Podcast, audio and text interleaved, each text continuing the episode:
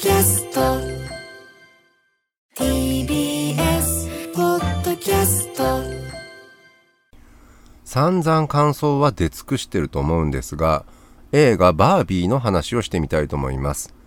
Control, evacuations are now. 61 live. That's right, y'all. ライター編集者の早水健郎です。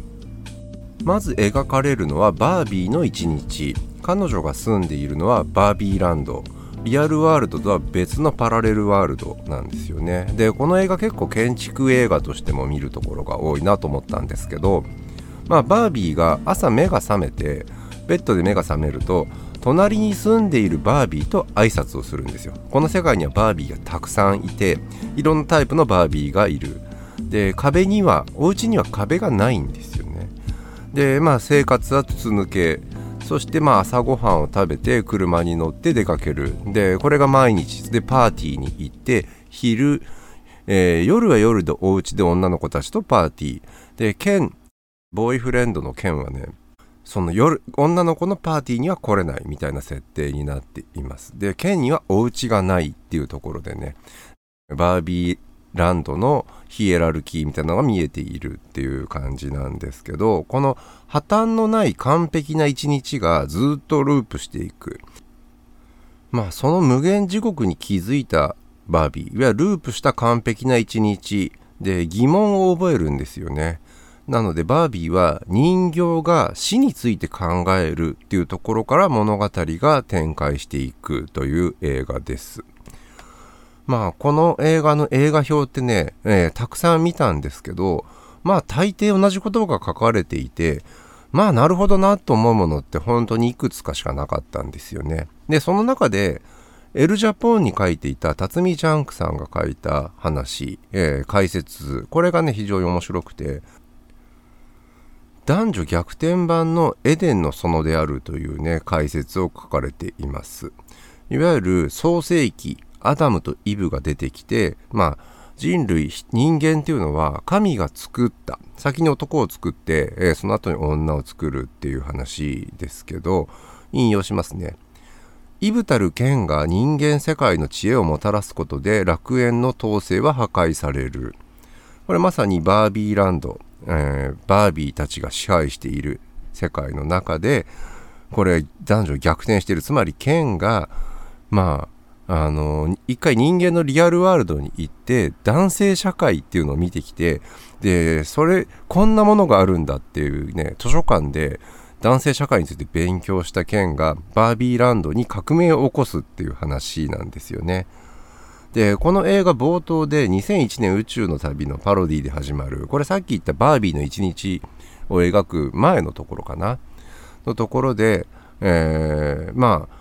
オープニング創世紀のまあ2001年宇宙の旅がそもそも創世紀を題材にした映画であるっていう解説からまあそれをパロディーとしたまあ人間が生まれたって話をバービーでやっている。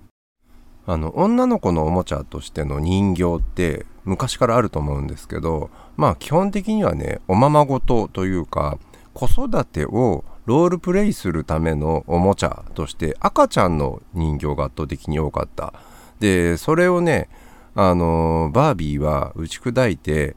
もっとティーンネイジャーの女の子、えー服を着せたりできるっていうまあそれ画期的なおもちゃだったんだよっていう話、えーその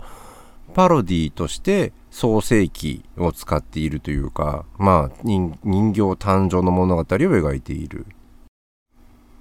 でバービーって人形でまあ古今東西人の姿をしたまあ偶像っていうんですかね人形とかロボットとか、まあ、アンドロイドとかレプリカントって言い方をしたり、えー人ではないものが人の心を持ってまあ苦悩するっていう話はまあ映画というか物語の基本として何度も何度も描かれている人魚姫みたいなものもそのアレンジだしまあ鉄腕アトムだって完全にそうですよね。で AI っていうのもまあ基本的には人間に近い知能を持ったコンピューターとして描かれる時にまあそういう類型的な話として描かれることが多いんですよね。でまさに2001年宇宙の旅って AI が人間に反旗を翻して人を殺し始めるっていう SF ホラーですよね。でまあこれねよくある話としては自分を作り出した創造主を殺しに行く話まあフランケンシュタイン、えー、あその出てくる怪物ってまあ自分が怪物に生まれたことを呪って自分の創造主のフランケンシュタイン博士を殺しに行く話だったりブレードランナーもね逃げ出したレプリカントたちがタイレル社自分が生まれた会社に行ってその創業者のエンジニアを殺しに行くっていう話で自分は何者なのかっていう問うっていう話なんですよね。でまあバービーも基本的にはこの同じ形に沿っていてでちょっとラストの話をしたいんですけど映画のレビュー解説ってまあ公開とともにね出てくるんですよね。試写会見た人たちとかまあプロの批評家たちが書いたりまあネットの記事とかでもまあそういうことが多いと思うんですけどおそらくねまあ作り手の制作者監督のインタビューであるとか海外の批評サイトとかそういうところを見てくるので多分内容が重なってしまうんでしょうね。なのでラストをめぐる解釈ってネットのちょっと何て言うんだろうあのレビュー書いてる記事ってみんな同じことを書いてるんですよ。最後にねこれね完全ネタバレですけどバービーが婦人科を訪ねる場面があってまあここでどう解釈されているかというとまあ一瞬ね妊娠したんだろうなっていうふうに思わせる。けどそうじゃないんだっていう話を書いています。人間になって生気を得たバービーが婦人科の検診を受けるということをラストで描いているんだっていうふうにねかなりね断言しているんですよね。でそうではない解釈をしている人たちに関してわあこんな解釈するんだみたいなわおってなっているっていう。これは非常にね協情的というかつまらない解釈をこれ決定校として断言している感じがしていてちょっとねあの嫌な気分になるんですけど僕は2001年宇宙の旅から始まった映画がどう終わるのかなっていうところでまた2001年宇宙の旅がちょっと戻ってきたんですよラストの方の演出で。でああこれはこういうことかなっていうのをちょっと予想しながら映画を見てたっていうことがあるんですけどまあね2001年宇宙の旅の終わり方ってちょっと当時も難解でいろんな解釈を生んで結局ねみんなが理解したのって映画が公開されて何年もしてからいろんな人たちが語ったりまあ原作というかね同時に書かれた小説を読んだりとかその続編の解釈で出てきた言葉とかをめぐって出てきたんですけどまあ簡単に言うとスターゲートを通過して謎の白い部屋にたどり着いて最後スターチャイルドが生まれるってな何ですかそれはっていう感じなんですけどまあ2001年宇宙の旅のラストって人類が進化していわゆる無生殖でも次世代を生み出せるみたいななんか別の次元の生物になるっていうラストなんですよね。ざっくり言うと。バービーも僕はそういうラストだと思いました。あのケンと仲直りしたけど別にそこで性的な生活が始まったりってことは一切描いてないと思います。むしろそれを拒否している。なのに最後にねあのまあ婦人科に行って検査を受けただけなので解釈の余地はあります。必ずしもそこで妊娠したって話ではないんですけどないんでしょうけどこれねラストはねサプライズがある終わり方にしているんですよ。明らかに演出が。でえっと思わせるエンディングでまあざわっとさせる部分があってつまりこれ人によって受け取り方が違ったっていう話なんですよ。でその話の中で帰ったら絶対みんなとりあえずスマホの電源をつけたらこのラストの解釈について見ますよね人の意見。あと一緒に誰かと言っていたらその話をすると思うんですよ。でその中でえあれはケンとそういうことがあったの？いやそうなの？みたいなまあちょっとね議論の余地を残すための、えー、映画の中の終わらせ方としては非常に面白い終わらせ方ですよね。その中で、スターチャイルドっていう、これ僕書いてたね、えっ、ー、と、人もいました。えー、ちょっとどなたか忘れちゃったんですけど、まあ次世代に、いわゆる、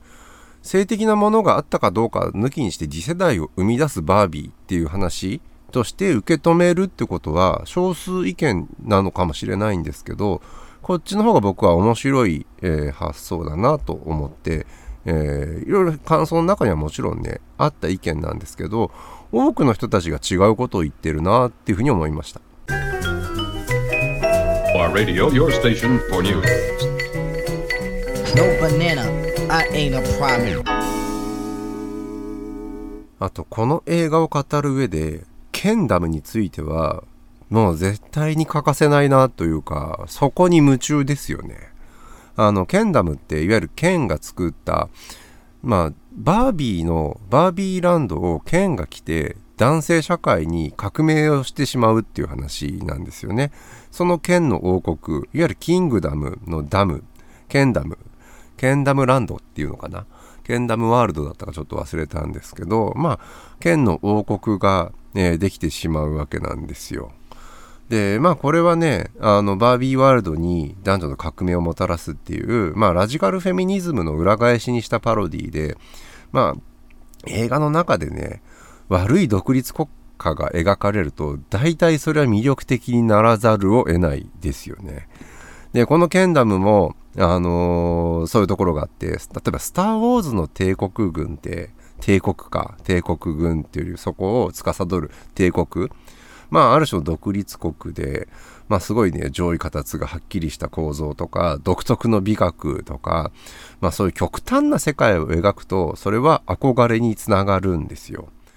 この映画でもディストピアとしてのケンダムを魅力的に描きすぎないようにちょっと監督が気をつけたのかなっていう気がしました。ケンダムってどういう世界なのかっていうね、これはね、全体像の話はちょっとさておいて、まあ映画に関するくだりがいくつか出てくるんですよね。男性が映画のうんちくとして語りがちなやつみたいな。で、その中でゴッドファーザーの話、あの、ゴッドファーザーの解説をしたがる男と、えー一緒にお家のカウチで映画を見るっていうようなね、場面があるんですけど、まあ、ゴッドファーザー、まあみんな語りたいですよね。で、これ映画のさっき僕男性社会、剣が憧れるのは男性社会って話をしましたけど、これ字幕って文字数制限があるのでそうしているんですけど、もっとね、はっきり家父長制の話だっていう、えー元のオリジナルのセリフを読むと、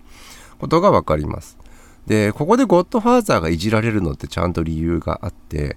いわゆる男が家族のメンツを、まあ、立てるために戦争し合ってお互い家族を殺し合う話。まあ、本当に家父長制を、まあ、映画に詰め込んだものがゴッドファーザーで、まあ、その構造みたいな、えーところが面白いんですよね。まあ、こうやってね、2001年から、ゴッドファーザーとか、まあ、いろんな映画の引用でできているっていう、このバービーという映画の構造が、まあ、そのうんちくを語れば語るほど、ケンダムの住民に自分がならざるを得ないっていうね、非常にパラドックス、罠にまみれた映画、えーその辺の面白さありました。Just a shout, just a shout. What will people say? It's Kaylee Cuoco for Priceline. Ready to go to your happy place for a happy price? Well, why didn't you say so? Just download the Priceline app right now and save up to 60% on hotels. So, whether it's Cousin Kevin's Kazoo concert in Kansas City, go Kevin, or Becky's Bachelorette Bash in Bermuda, you never have to miss a trip ever again. So, download the Priceline app today. Your savings are waiting. Go to your happy place for a happy price. Go to your happy price, Priceline. ここからは僕の中学時代の話、つまり我が思い出のケンダムについての話です。あのね、僕、秋田の中学校に行ってたんですけど、1年生の1学期の途中で、クラスの権力者が変わったんですよ。これはね、圧倒的に男の子の話、ケンダムの話です。で、どう変わったかっていうと、まあ、そのクラスで圧倒的に、まあ、番長格だった偉いやつ、偉そうなやつっていうのが、お父さんがね、窃盗か何かで捕まったんですよ。で、その情報って、行き渡るところには行き渡っていて、その日からその子はすごいシュンとして威張ってた子がクラスの圧倒的に権力者だったのがまあなんかあれどうしたのっていう風に変化したんですよね。でその情報っていうのは地元の大人社会の中で多分回っているし噂として後から僕はお父さんが捕まったんだっていう話を聞きました。でけどそれを知っている子たちの間で権力闘争が始まってでねこれ権力って誰か一人の圧倒的な権力者がなんか権力を持つっていうのはちょっと作られた話で実際に何が起こるかっていうとねいち早く空気を察したその他のいわゆる一般の雑魚の生徒たちが新しい権力者のよいしょを始めるんですよ。これって映画の中でもね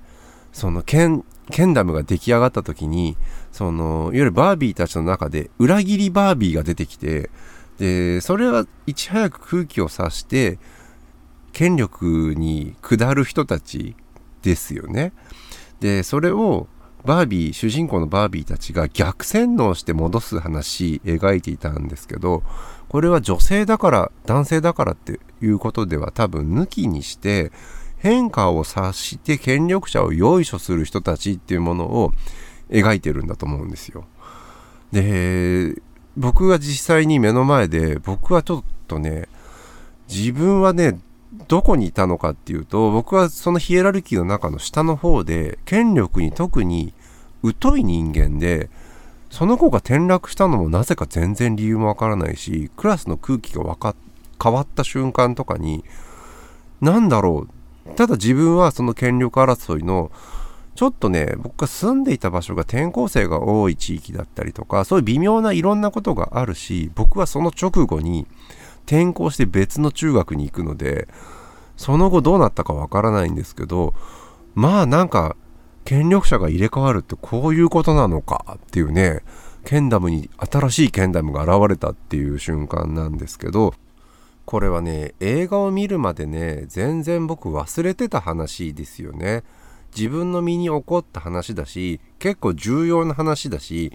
権力とは何かを考える上でもね欠かせない自分の体験なんですけどまあ映画が思い出させてくれるみたいなことってあるんですよね。あともう一人映画の中に男性のキャラクターでアランっていうキャラクターが出てくるんですよね。でなんかいろんな感想の中にはこのアランこそが重要とか魅力的とか言っている人たちも結構いるんですけど本当ですか？っていうちょっと僕は失敗しているキャラクターに見えてしまったのでまあ逆に言うとティピカルな普通のバービー主人公のバービーそして複数いる剣たち。まあその魅力が勝っていたっていうかね僕はどうしてもやっぱケンダムの住民にならざるを得ないんですよ。自分の名前が堅牢でね剣だからっていうところももちろんあるんですけどやっぱキャラクターとしてちょっとアランはね魅力なかったなっていうね最後アラン批判で終わりたいと思います。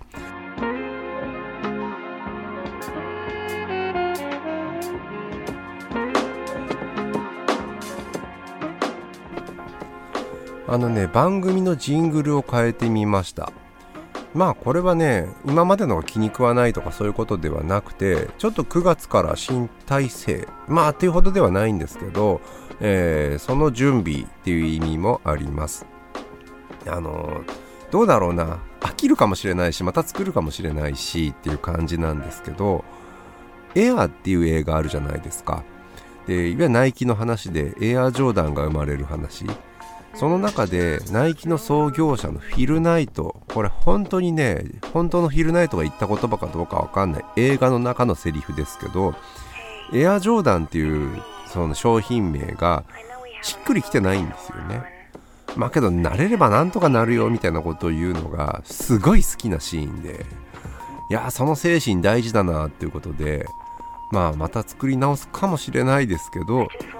ジングル慣れるかどうかちょっとやってみたいと思いますここまでライターの早水健吾でした